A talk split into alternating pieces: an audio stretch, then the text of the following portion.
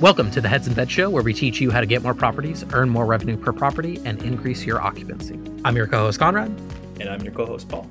All right, Paul, how are you doing today? It's a beautiful morning in lovely Minnesota. That's what I always like to say to start the week here. Yeah, we're just getting by, enjoying the time heading into hopefully conference season here. Yeah, we're headed into conference season. As we release this, we may actually even be at VRMA. So again, if you see us there, certainly say hello, or we'd be happy to see you.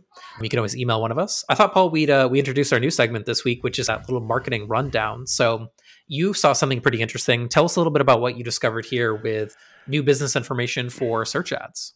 Yeah, so in most recent, our information from Google Ads help was that Google's now going to allow businesses to deliver a little more information. I think previously we've probably seen, or most people have seen as they're doing searches, the favicons are changing a little bit, but Google's really enhancing that quite a bit more here and really having you build in more image assets, more true logo assets, and really something that I noticed on not just the paid side of things, but the organic side, is that they're tending more towards just the business name overall. Even on the organic side of things, I was doing kind of search results for HubSpot even. And HubSpot, which leading CRM, best-in-class CRM, is now just showing up as HubSpot as an organic asset, just in the business name there on the page title. So it bucks our idea of what maybe best practices are for SEO overall going forward with some of the on-page information. But certainly that's something that you want to make those ads, obviously, as appealing as possible here. So being able to build in that logo,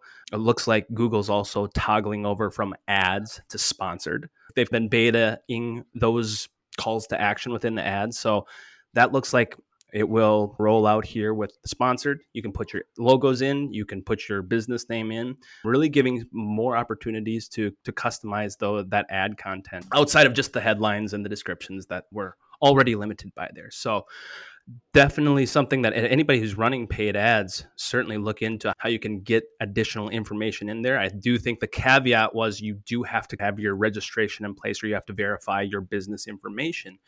But making sure that people can see the best version of your ad, only going to help with engagement, click-through rate, and hopefully that overall conversion rate down the road there. Yeah, no, that's a good rundown. We'll put a link to that in the show notes so people can check it out, and we'll just try to do little marketing updates here before we get into the meat of each episode going forward. One other thing that caught my eye, it looks like Facebook's metaverse is failing. Doesn't really look like there's much there. I think that obviously what we're promoting, what we typically talk about is like real world experiences, like someone coming and staying in a vacation rental home. So the idea that you'd own 10 pixels of beachfront real estate, and that's going to be more valuable than actual real estate, never made much sense to me anyways. I don't know. We'll see. It hasn't grabbed me. I don't know if it's grabbing like the marketplace in general, and Meta, if you will, the machine that is behind Facebook, is putting all this effort and energy and resources into something that doesn't really appear to have much momentum. So we'll keep people updated, but I think forget the metaverse, let's vacation in the real world first. I guess that's better for us. It is. I think Facebook just may have a bit of a core business issue of what's your core business? Is it Facebook? Is it ads? Is it the metaverse? Where is it going to go from here? So I think the next 12 months will be pretty interesting to keep an eye on Facebook or Meta or whatever it's going to be moving forward, and see how that all rolls down. Yeah. Speaking of things that we need to keep an eye on, we have a pretty interesting topic today. So we'll conclude the marketing kind of rundown minute there and tap into the main topic of today's episode, which is website redesigns. Now, I'm sure, Paul, you've been a part of many of these in the past. You've seen many websites just over your career from all the major, there's a lot of different companies out there that build websites. A lot of them use similar frameworks, templates, things like that. But regardless of what system you're using, regardless of if the site's on a custom CMS or it's on Drupal or it's on WordPress, or you did it with company A or B or C, in my view, it really doesn't matter too much, right? When you're redesigning a website, a lot of mistakes that you can make, regardless of what platform you're on, that can really cause your website harm. So I don't know if you have a horror story. I have a horror story, and it's with a client that I was working with my previous agency that I worked for. This happened quite a while ago. And I thought we had a good handle on this launch. So we were working with this property manager, a large property manager, several hundred units. We launched the new site towards the start of a new calendar year where their booking season is very high. So we work on the site towards the end of the summer into the fall, launched it here. And let's say we launched it January 7th. Let's just say it was somewhere in that time frame. When we launched the site, everything was okay from a redirect perspective. There was no like obvious major SEO messes. Metadata was carried over, things like that. We'll go over all those things here in a few minutes. But the site just absolutely tanked from a performance standpoint. And what I learned is that not all redesigns are good. Like objectively, the site looked a lot better. If you looked at the way it was before, and you looked at the way that we launched it in this new state, it looked a lot nicer. It had like video background. The logo was cleaner, fresher, crisper, all that stuff. Any reasonable person looking at the site would go, this looks awesome, but they just weren't converting. So that was my like watershed moment. And the punchline of it was that they lost, I believe, $400,000 plus in bookings during the next few months, doing a year-over-year comparison of their January and February traffic and conversions, things like that to the previous year. So again, that was like this like, again, watershed or like victim feeling moment to me of me being like, you have to be really careful in redesigns. And I've been super careful since then to go, look, redesigns are not this like cure-all medicine. This is not a problem that we can just fix with a redesign. A redesign may actually make things worse. So again, I don't know if you have a horror story, but what's your perspective when the client says like, we're redesigning our website? I have this like immediate like tensing and clenching of my muscles. I'm not always like most optimistic about it sometimes, to be honest. I think that's a pretty fair characterization. One of the things that we began in the previous experience with the agency side is once you started identifying specific redesigns or specific transitions from a specific web provider or specific property management system in the vacation rental space, that's when my skin started to crawl a little bit because I knew who the easier transitions were and who the more difficult ones were and who had done a good job of technical SEO previously and who hadn't and stuff like that. So I think what we began to do was try to identify what are those areas immediately off the bat of what needs to be improved and really having that game plan for each of those previous providers. There were horror stories and I think more of them were small misses, small internal misses or miscommunications here. But I think anytime you're changing, again, for the online community, this is their brick and mortar. This is a lot of you do have hospitality companies that they've got the brick and mortar. And obviously that's where people are staying. But as far as your online presence, that's just as important, if not more important, because how many people are coming by your property, they're driving by, and that's how they're going to decide to book. It's pretty rare in the grand scheme. So really just understanding how much value is in that website. I think we forget about that from time to time, that it's really important that you've got that good website and making sure that when you're making that transition, when you're migrating a site over, when you're doing a redesign, having all those items in place to ensure that you're going to have long-term success with your online marketplace. Yeah, absolutely. I think that's the thing that we're talking about here, right? Is long-term success, because you might be on that website platform for several years, right? And ultimately, most people aren't going to swap websites, but every 3 or 4 years anyways. So it's one of those things where if you're going to be on that platform for some time, the first 30 days might determine how the next 3 years go in terms of relaunching that site. And you don't want to be going backwards and harming work that you've done with the previous company. Let's say company A did a lot of SEO work for you. You're going and switching PMSs, going with company B. That's fine. There's a way to do that and preserve a lot of your efforts. So yeah, I think we've all gone through anyone who's been in this game for any length of time has gone through a painful launch and problems have been missed. And like you said, it's habitual in some companies. We don't need to name them. But it's one of those things where some companies just don't have the proper training, infrastructure, team, et cetera, in place to make these launches go smoothly. Other people do, and you can see the results in the outcomes of these launches. And so again, our goal here is education, not any sort of negative sentiments. So our goal is really just to tell people, hey, here's what to actually expect when you're doing a redesign. And these are questions to ask. Again, we talked about this last episode. Questions to ask the company that you're working with. Will they have things settled? I made a little hit list here that I want to walk through of things that I see are the most common mistakes. And there's other things that may be outside the scope. I know you have a little bit of a list as well from more of a functionality standpoint. I have some of the main things that I've seen. So number one, people doing this sometimes don't have any plan for migrating content. And it's not just that they don't have a plan. It's usually what I find is that they don't do it properly at all. Like they don't actually make a sitemap. They don't go and crawl the website beforehand with, let's say, a tool like Screaming Frog or something like that. And really my outcome now, or my like thought process when we're doing a redesign, is I want to get information from many sources. So I'll actually pull down analytics top pages. I'll pull down Search Console, which usually there's a 95% overlap, but every once in a while you catch different kind of variations of things. I'll pull down a sitemap crawl with Screaming Frog. Yep. I'll even go to Ahrefs and see what pages are ranking and driving in Google. And again, just make sure I covered every single base, put those into a single view, like a Google sheet, deduplicate. So we're not duplicating stuff over and over again. Some sites make this very easy because they have a very clean, up-to-date like sitemap that just, you go to sitemap.xml, you can see everything right there. That's the first thing I check because usually that's the best way of doing it.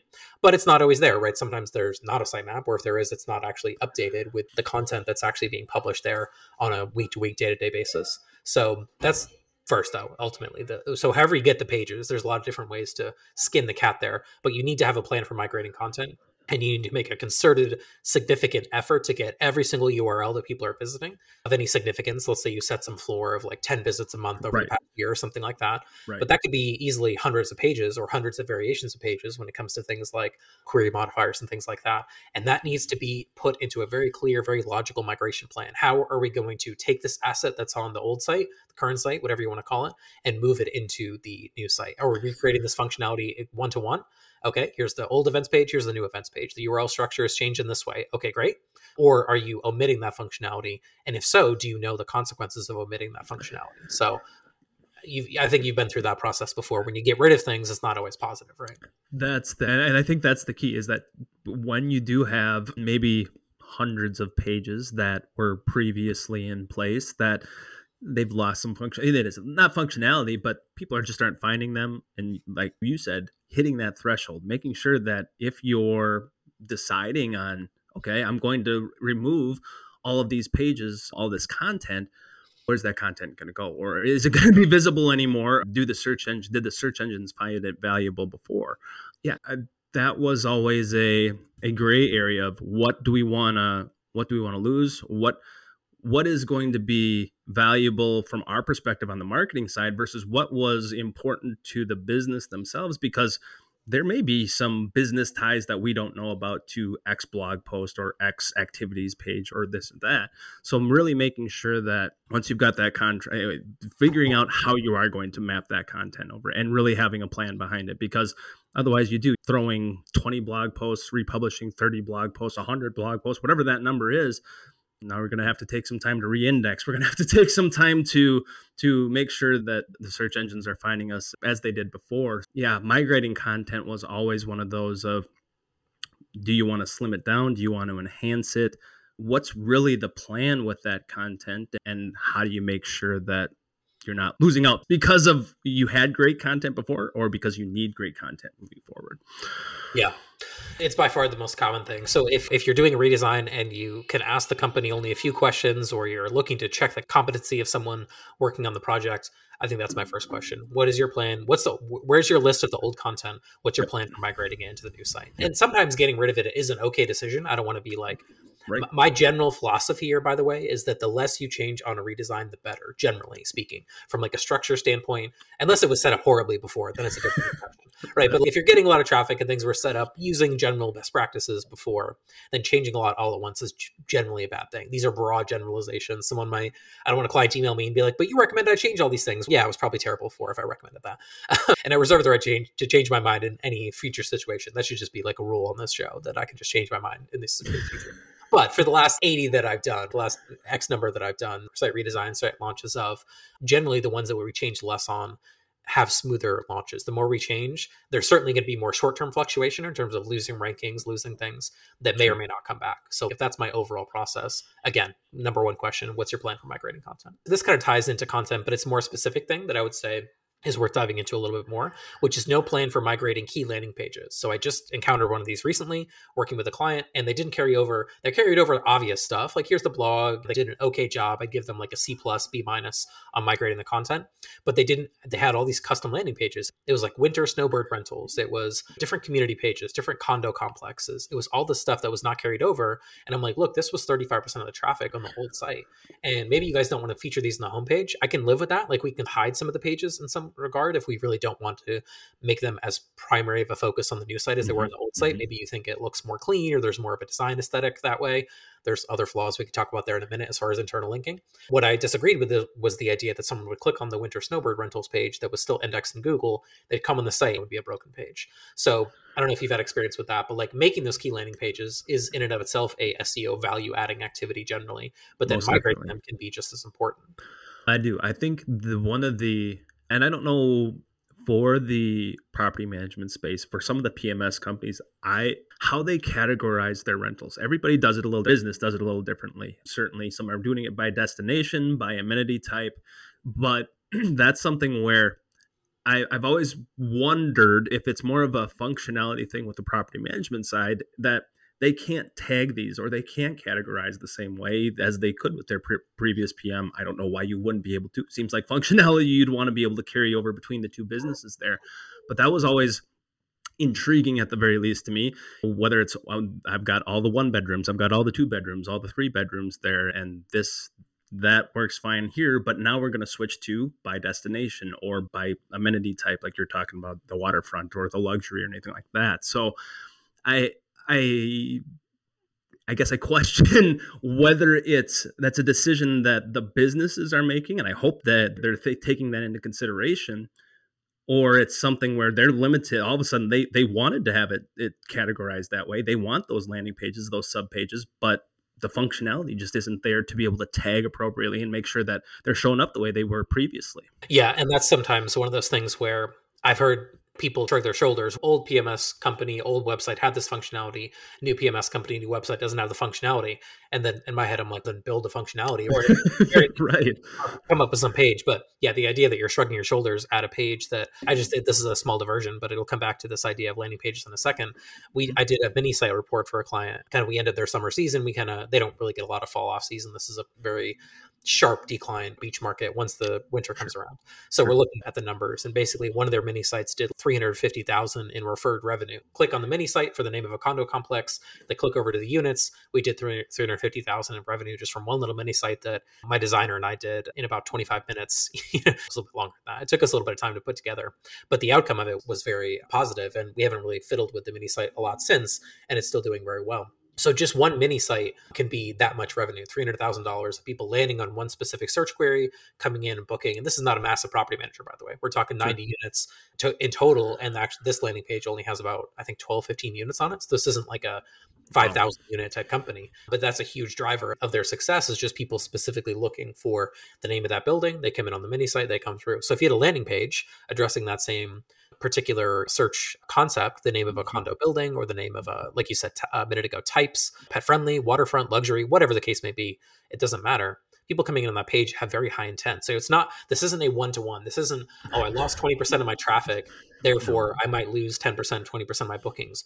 No, if you lose 20% of the wrong traffic, that could be 30, 40, 50% of the bookings in a given community or in a given area or something like that. There's the delta between traffic and conversions. If it's the wrong type of traffic you lose, it can be massive. So that's why I'm hitting on this point hard, which is like, migrating key landing pages might be, that very important revenue saving thing. The first one, migrating content that we talked about, is maybe more of a traffic saving thing in some regards.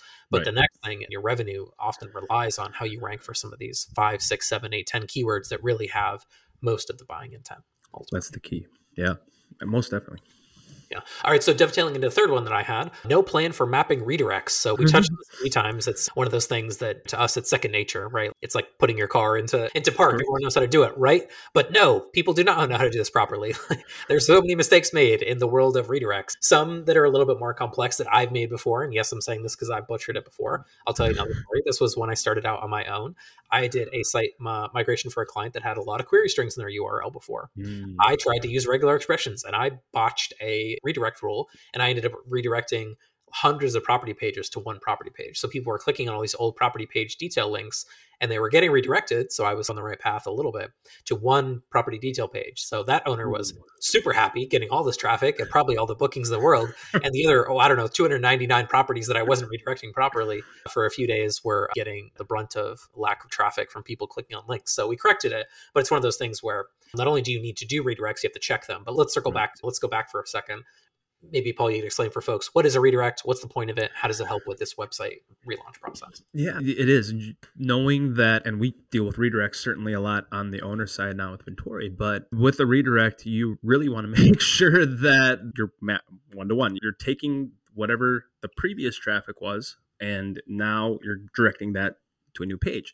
301 and 302 redirects are the ways you can do that, permanent or temporary. 301 redirect is usually the gold standard for redirecting your pages, but It is. It's one of those things that if you're not doing it properly, or if you're, there are certainly some multiple ways that you can redirect, moving things forward, adding the slug on at the end, or adding the appendage on at the end there.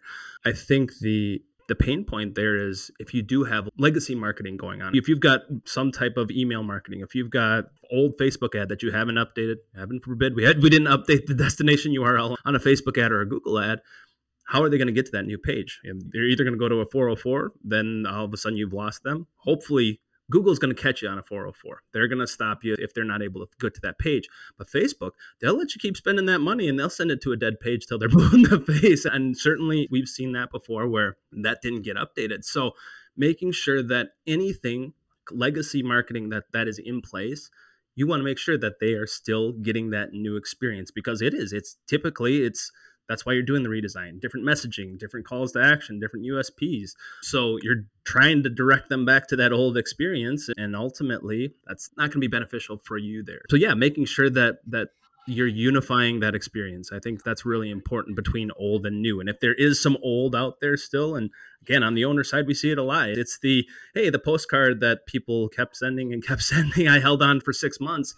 If you're going to a page that doesn't exist, you have to make sure that nobody's going to be able to go back through and update that copy on that postcard. So 6 months later, so that's something you need to make sure they're hitting the right page moving forward. Yeah, I think you bring up important points, which is this is not just an SEO conversation. Our brains work similarly in terms of thinking about SEO and thinking about that side of it.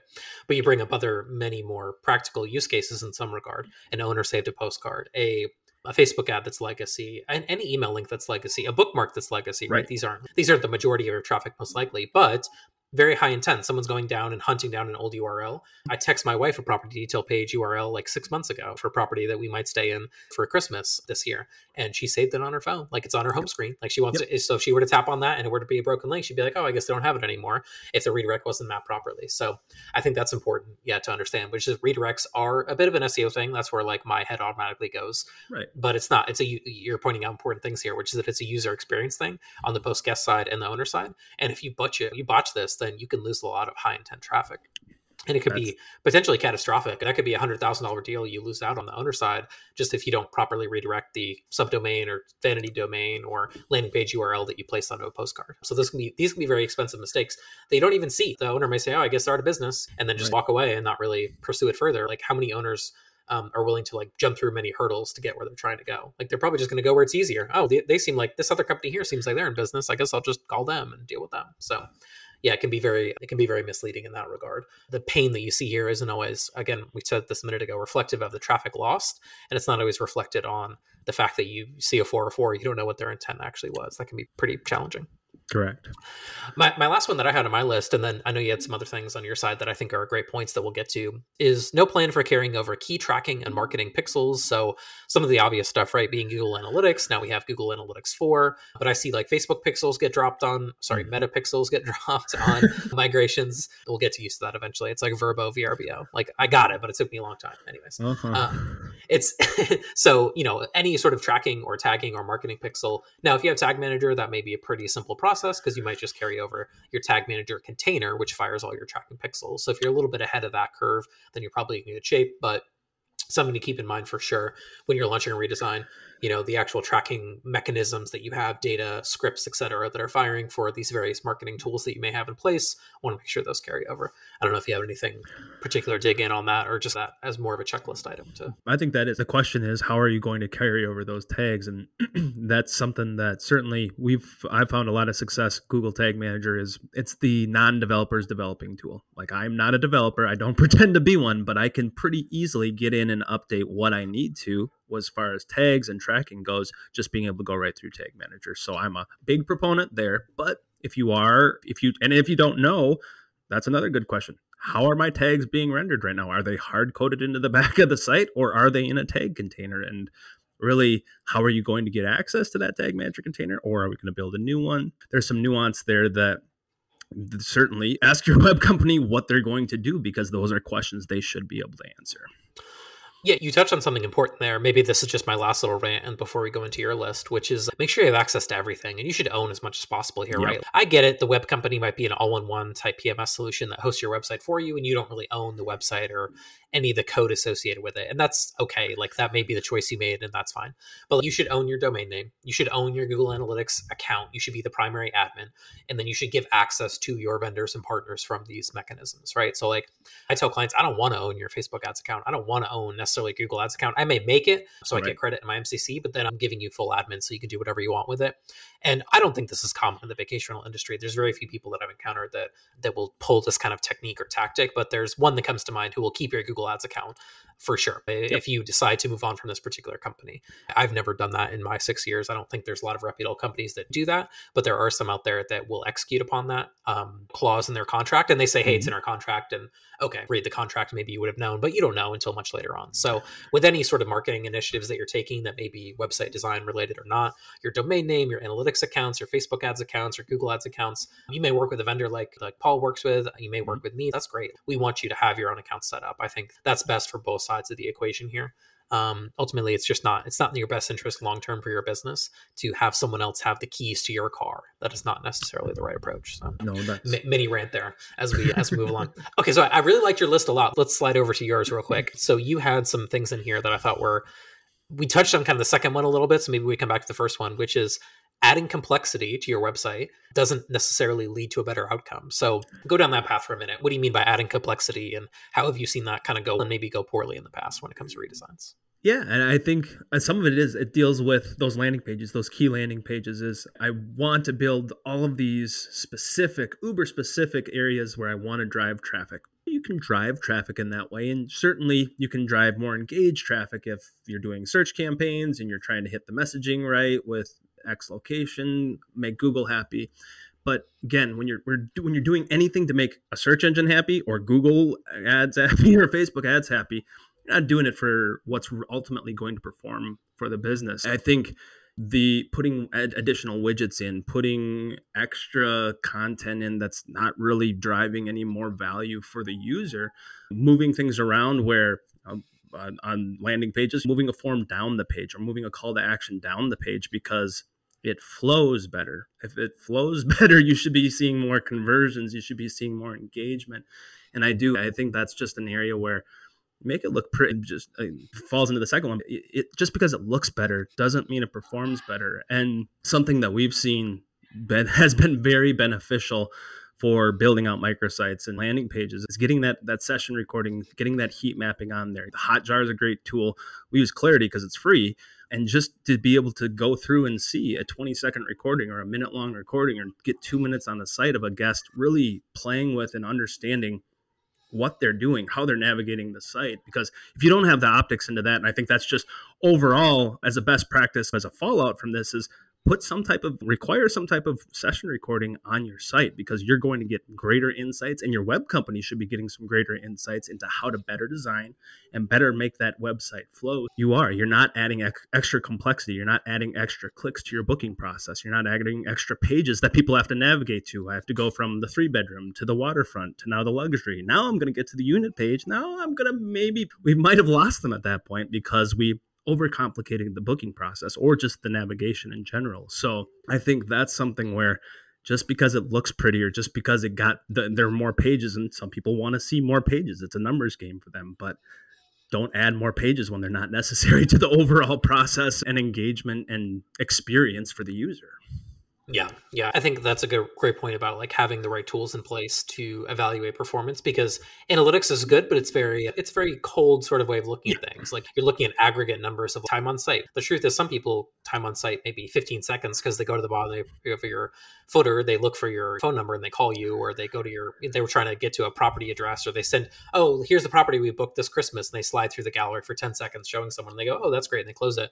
And those were all actually successful visits. One thing that I think people misunderstand a lot is, oh, bounce rate is automatically bad, having a high bounce rate. And now Google Analytics 4 kind of originally got rid of bounce rate. Now I think they brought it back. They're bringing it back, yeah. Yeah, bounce rate is like the most misunderstood metric. But a screen recording, like let's be honest, right? It's slow and arduous to review screen recordings. It's painful. But the insight that you get from it is invaluable if you're not seeing things work as you expect them to, or like you said, during these big changes, these big inflection points of website redesigns and bigger changes, that's ultimately something that you're going to learn a lot from if you go and watch them. And Clarity, for example, you can watch things at 3x speed and 4x speed. So you can go through 20, 30 of them pretty quickly and see what's going on. And you spot trends and things that are happening over and over again. So I think that's a great tip for folks to slide in there and get something like Clarity added, literally free. Hotjar is maybe a more premium solution, but it does cost a few shekels. You might have to consider that on your side of things if you're a website developer. But yeah, that makes a ton of sense to me, having that review process. So you can see what's going on. I wouldn't say that you have to have it on long term. You hit the nail on the head there. During the transition, if you can get it installed a month before, as you're beginning the redesign process, to get some insights there in the last month or two, or however long that project's going to take for you. And then the proceeding 2 months after that, 60 days after that, to be able to check on yourself. It doesn't have to be anything you're monitoring long term, but certainly is something that you want to consider what that user experience is, because if you're not taking that into consideration, don't do anything for the search engines. Don't do anything for the ad, for the ad channels. That's not what ultimately is going to drive it home for you. Yeah, you're going to get some bookings through there, but you want people to engage with the site in the best way possible, and really understanding how it's happening. It's critical, I think, in making sure that you do have that well-rounded overall experience that isn't lacking after the redesign. Yeah, those are good points. To recap real quick, we've talked about have a plan for migrating content, have a plan for migrating key landing pages, have a plan for mapping redirects so that all your old legacy marketing activity, so that Google, everybody who accesses the old version of the site is given to the proper page on the new version of the site. That's so important. Carry over your marketing pixels, your tracking information, analytics, Meta, Facebook, all that kind of stuff you might have rolling. And then, Paul, I think you nailed some really ultimately like bigger picture points here, which are probably in some ways questions to ask as you get going on a redesign, which is that what are we adding here? Who is it helping? Are we making this more complex to the benefit of the user? Am I making it more look a certain way because I want it to look that way? And then what Michael Lombardi would say, evaluate the evaluators. So if you're a vacational manager, we love you all, right? Like Paul and I are here to tell you we love you, but you're not website design experts in many cases. So when you're giving feedback on how the website should look, or you want this, or you want this color, or that color, the button should look this way, that's fine. We'll listen to your feedback. And in some cases we may agree with you, but also keep in mind that you may not actually be benefiting, that in the most beneficial way. Like you may not actually be improving the outcome of the website. So in that scenario, go to what you said a minute ago, Paul, record, measure the data, look at screen recording, see how people are using the site, and be willing to make small adjustments. I guess that's my final point here, which is that don't plan on you launch the website and it's whatever day and then you're done. It's going to be an ongoing process, probably for the next 6 to 8 weeks after that launch process, after that launch day, for things like we've talked about here. And certainly leave a little room in your budget, I would say, from a practical standpoint, to work with your website development company to maybe make some of those tweaks. Don't spend 100% of your budget on a really custom design that looks all different and looks cool, and that's fine. But like we talked about, that doesn't always lead to a better outcome.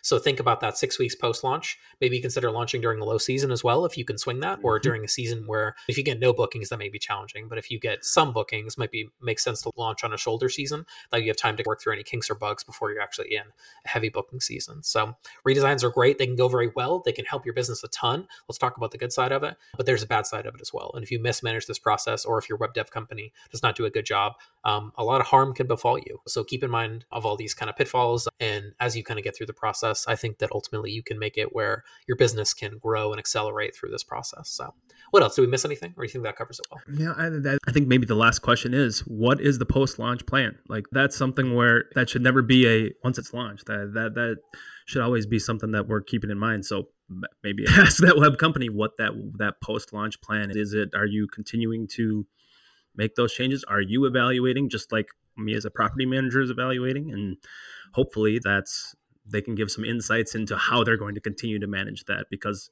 it is like any marketing strategy, set it and forget it doesn't work. So the launch is not the very last stage of a new website. It's the first stage of the new website, and how are you going to move it forward?